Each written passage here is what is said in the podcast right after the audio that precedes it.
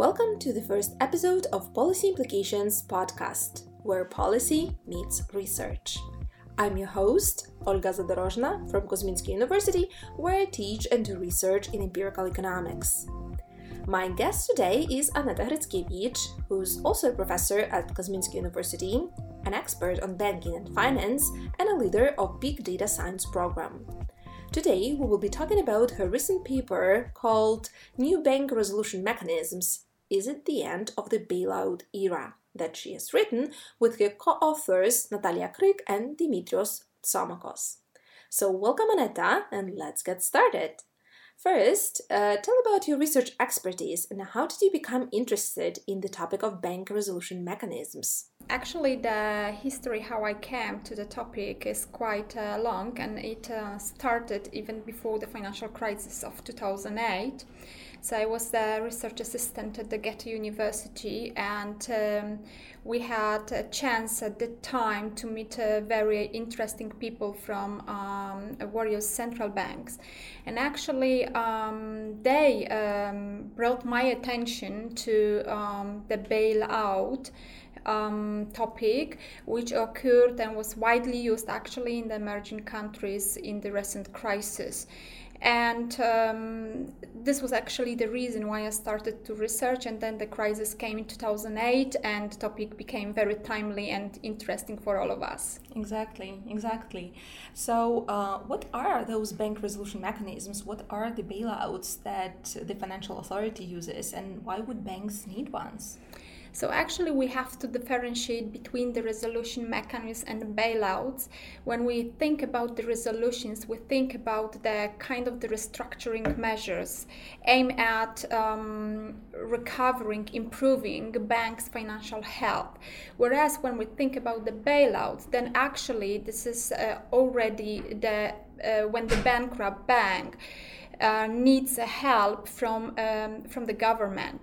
So uh, so already the bank is in distress, and uh, no other measures actually can help the institution. Only the external financial uh, support and um, yeah so this is this distinction is very important to mm-hmm. understand what we are going to talk mm-hmm. about and what are those bailouts uh, or resolution mechanisms that are available there are actually a lot of them and the recent regulatory framework actually specify uh, specifies very clearly what we understand under the resolution mechanisms. So uh, when the bank is in distress but it's not bankrupt yet actually the the, um, the banks have a set of the instruments which uh, can be used to improve its financial health, and among them are uh, such measures as uh, transferring bad asset to the external company, uh, which is called in the literature bad bank or asset management company. So already trans- transferring already the the bad the bad portfolio improves banks' financial health and of course the capitalization of of the institution. there is another um, um, there is another measure uh, called um, um, a, government sorry assisted merger. So this is a kind of the policy where the bank decides to uh, to sell actually to, uh, to sell the impaired asset to the to another bank. Um, and through this kind of capitaliz- recapitalization actually the the, um, the, the bank's capital improves and uh, the profitability of the institution Im- uh, improves. There are also some other measures which um, we uh, tend to use uh, when the bank banks cope with the liquidity problems rather than capital problems, as for example, liquidity provisions which can be um, um, set by, by the central banks. When the central banks actually um, uh, gives the banks the, um, the, the, the possibility to, uh, to get the liquidity facility from the, from the central bank. Uh, there are also uh, government guarantees where the government tries to um, calm down the situation on the banking market and it does not directly actually um, inject the capital into the banks but um, it um, it guarantees that um, the deposits actually the depositors do not lose lose money so this is the measures which are generally injected at the beginning of the crisis to calm down the situation on the banking market and um, more specifically, not uh, this kind of measure should um, should should help um, the stability of the banking sector because. Uh, then the liquidity problems, we can make sure that the liquidity problems do not transfer into the capital problems of banks. Uh, when we talk about the bailouts, actually, then uh, the, the government injects uh, directly injects the, the capital, the money into the banks. So already, it's already the situation when there are no other measures possible for policymakers, and this is why also the government um, steps in. And there are, of course, um, various motivations why the government decides to do it. The, the, the, first reason, of course, is to calm down the situation, not to um, uh, to stop the possible contagion effects coming from the banks, uh, from the banks' distress into the other sectors, uh, and of course into the recession. So so this is one of the uh, one of the reasons. Another reasons, of course, uh, of course, uh, uh banks bankruptcies, especially big banks, um, would cause uh, uh, a lot of disruption in the global financial sector, including the bank runs, including the panic. So the cost of such crisis would have been much higher than the pure bailout. So this is actually the reason why banks, res- why sorry, governments decide to rescue to rescue the banks banks, and generally um, they do through uh, through injection of capital by taking uh, the equity, the bank's equity. However, recently there were also some other uh, measures used, as for example, when the government decided to grant a loan to a bank, and through this way injects the capital into the bank. So there is a huge discussion on um, how the government should intervene and whether the government actually should intervene in, in the banking sector. And this is what our research is about. So tell us more about your research. So, what did you do and what did you find? Yeah, so actually we look at um, the effectiveness of different resolution measures. So uh, since uh, 2014, uh, the European directive um, that uh, abandoned actually the bank's bailout, so abandon uh, the taxpayers' money to be injected into the banking sector. Um, the same um, has been done in the US. The Dodd Frank Act does not allow to take the taxpayers' money uh, to to be injected in the in the banking sector. So actually, uh, since financial crisis of 2008, where a huge bailout, massive bailouts occurred in the in the global banking sectors, this have been massively criticized by um, uh, by the society and also um, by the by the regulators because because of a lot of problems which this kind of uh, policies uh, cause um, uh, for, for, for, the, for the banking sector. And the policymakers decided to actually go away uh, from, uh, from the bailout policies. And they have specified what kind of measures can be used when the next financial crisis, um, financial crisis come. And these measures are especially um, transferring of, uh, of bad asset into the external company as well as um, assisted mergers. Um, so when the banks can actually um, remove the license and sell the business to an, another bank, it might be with some help, but not financial help of the government or any other external institution. However, uh, it cannot be um, done by um, um, um taxpayers' money. Uh, so, actually, uh, what we were interested in in our research was uh, to look at how effective it will be in the next financial crisis, um, as well as we wanted to confront this kind of policy with the with the bailouts.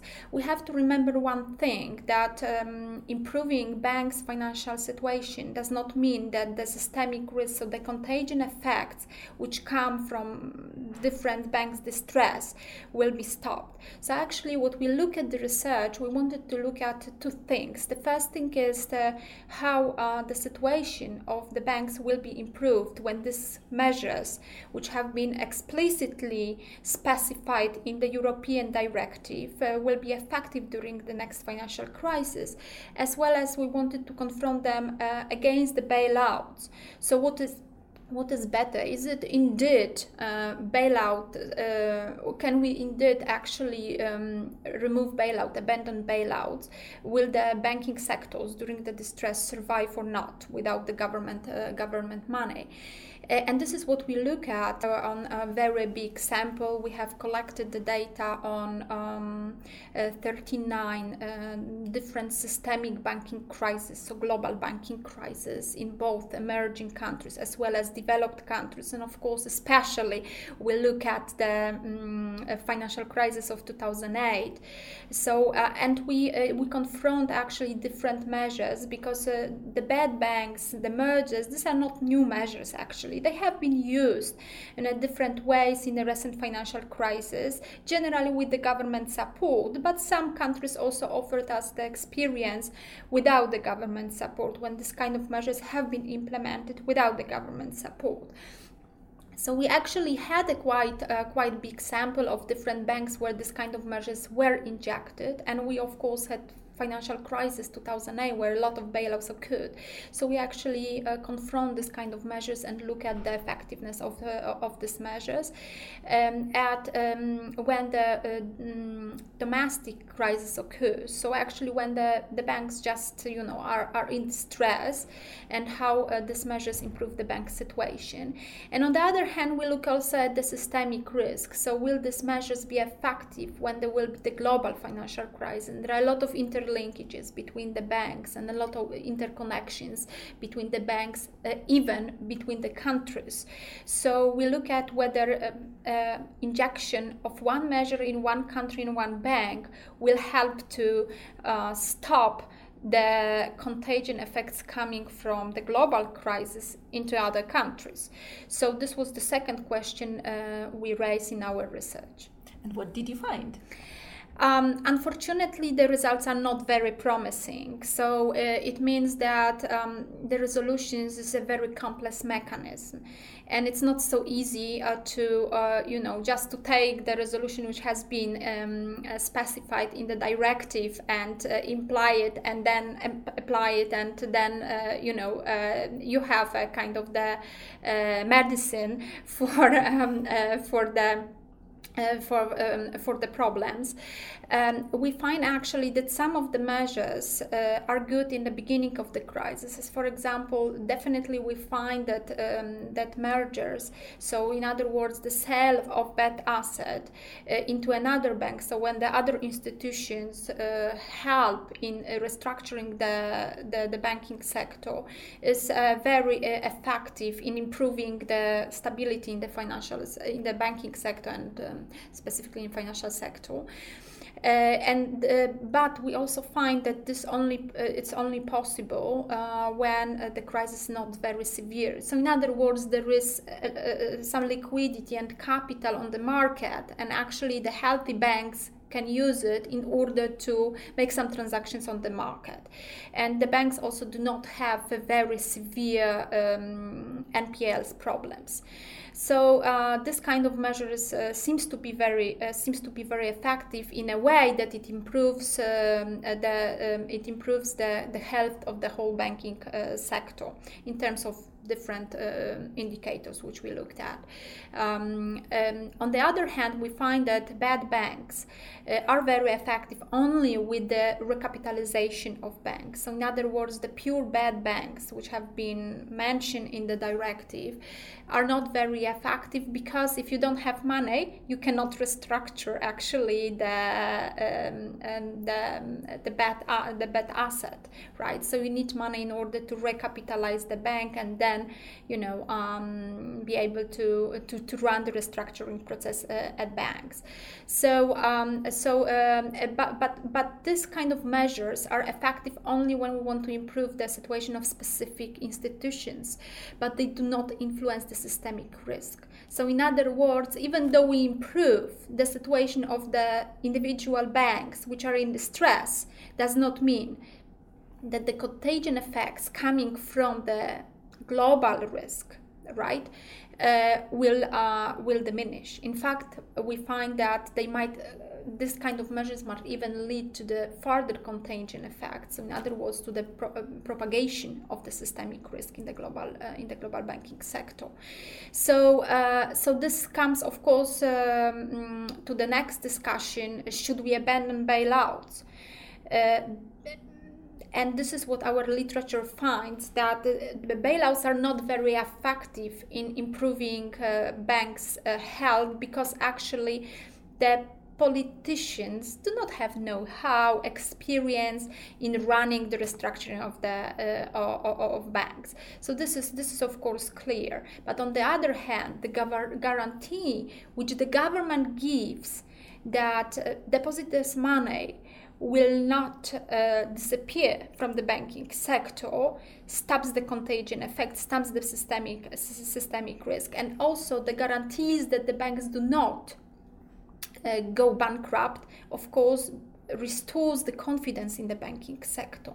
And um, this is what our results uh, say actually that uh, even though bailouts are criticized very much, because of different uh, you know problems they cause for banking sector however that seems to be effective in uh, resolving the systemic risk during the global banking crisis whereas the resolution measures are effective when they are correctly um, applied um, are effective in improving banks financial health but just you know this is a kind of the idiosyncratic risk right uh, so, what do you think the Europe or the world in general they are ready for the next financial crisis? Take into account your results of the paper.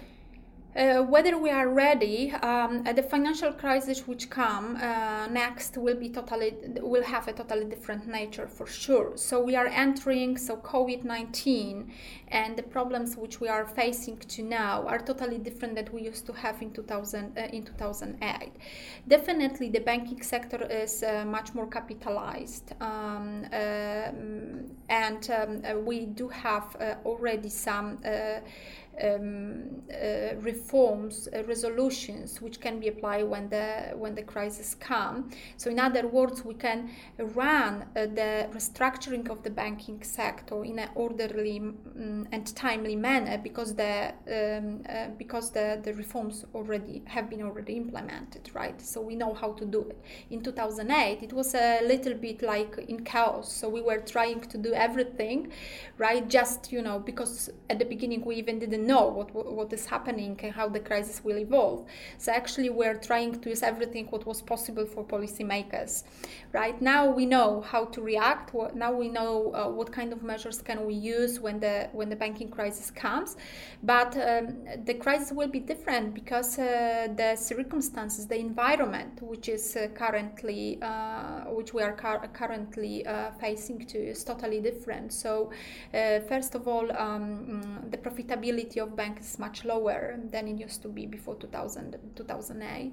Secondly, uh, the governments have injected a lot of money already to uh, to face with uh, with COVID nineteen. So uh, the fiscal situation um, of um, of many countries is already uh, quite weak, uh, and moreover uh, what is even more important that um, even though the, the, the bank's ca- uh, capital is quite uh, quite in good condition, but uh, the situation in the corporate sector is very bad. At that time in 2008, we didn't have this kind of problems, right?